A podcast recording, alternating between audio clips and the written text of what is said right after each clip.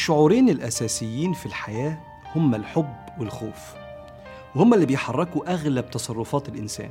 خلينا في الخوف النهاردة. المخاوف نوعين. نوع تاخد منه الحذر وتتجنبه زي الأمراض الخطيرة والحوادث المؤذية انت تفر منه بأخذك للإحتياط.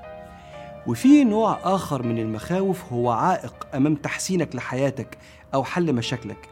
المخاوف دي تجري ناحيتها. وبتبقى شبه العدو اللي بيحتل أرضك ما ينفعش تسيبه تجنبا لضرره. أنت لازم تواجهه. هذا النوع من الخوف كان بطل في قصة سيدنا موسى. وإذ نادى ربك موسى أن ائت القوم الظالمين قوم فرعون ألا يتقون؟ قال رب إني أخاف أن يكذبون. ويضيق صدري ولا ينطلق لساني فأرسل إلى هارون. ولهم علي ذنب فأخاف أن يقتلون. عبر عن مخاوفه ربنا ما قالوش خلاص طب سيب فرعون ونغير الموضوع. قال كلا فاذهبا بآياتنا إنا معكم مستمعون.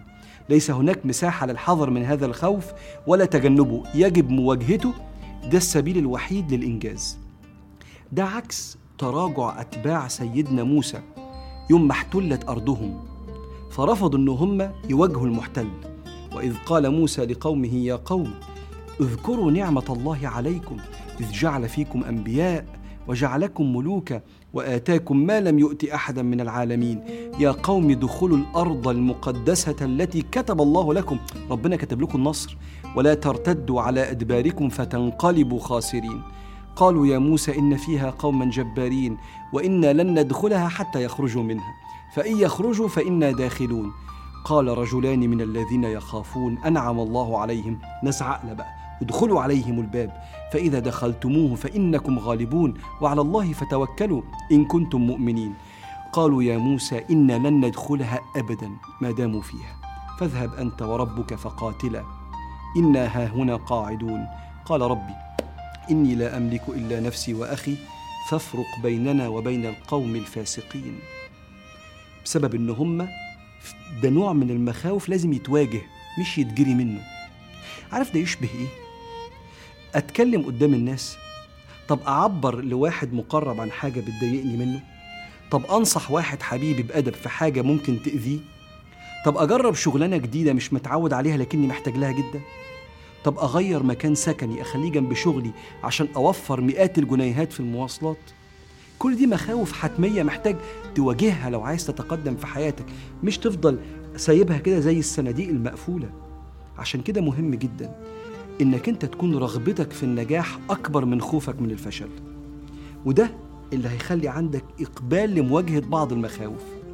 أقول لك لو اتكلمت وأنت خايف تحرج ممكن أول مرة تحرج شوية بس خلاص أنت كسرت كم الأفكار السلبية المتضخمة من منظرك اللي هيبقى شكله وحش قوي وأنت بتحرج قدام الناس. لما تكلم حد حبيبك على حاجة بتضايقك في معاملته خلاص أنت عبرت عن اللي بيضايقك.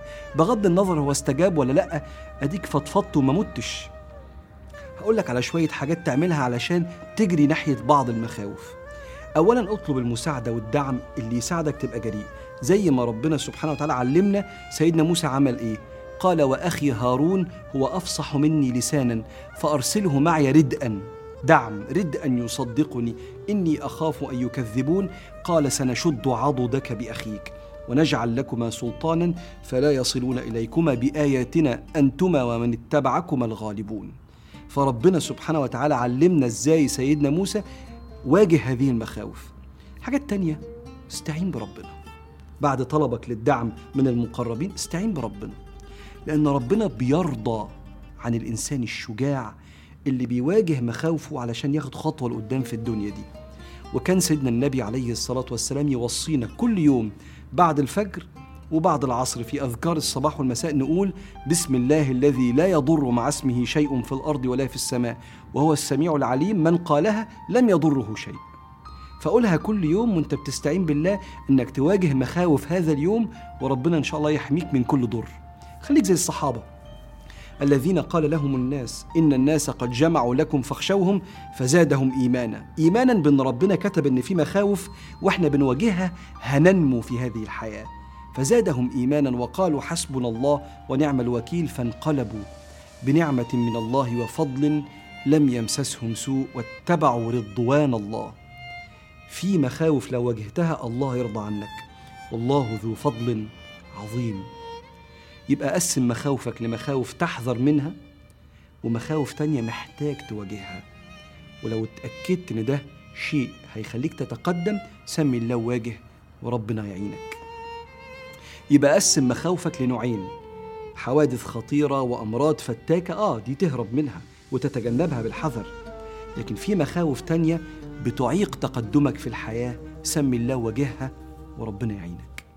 اللهم يا رب ارزقنا الثبات في الأمر والعزيمة على الرشد والغنيمة من كل بر والسلامة من كل إثم والنجاة مما نخاف ونحذر.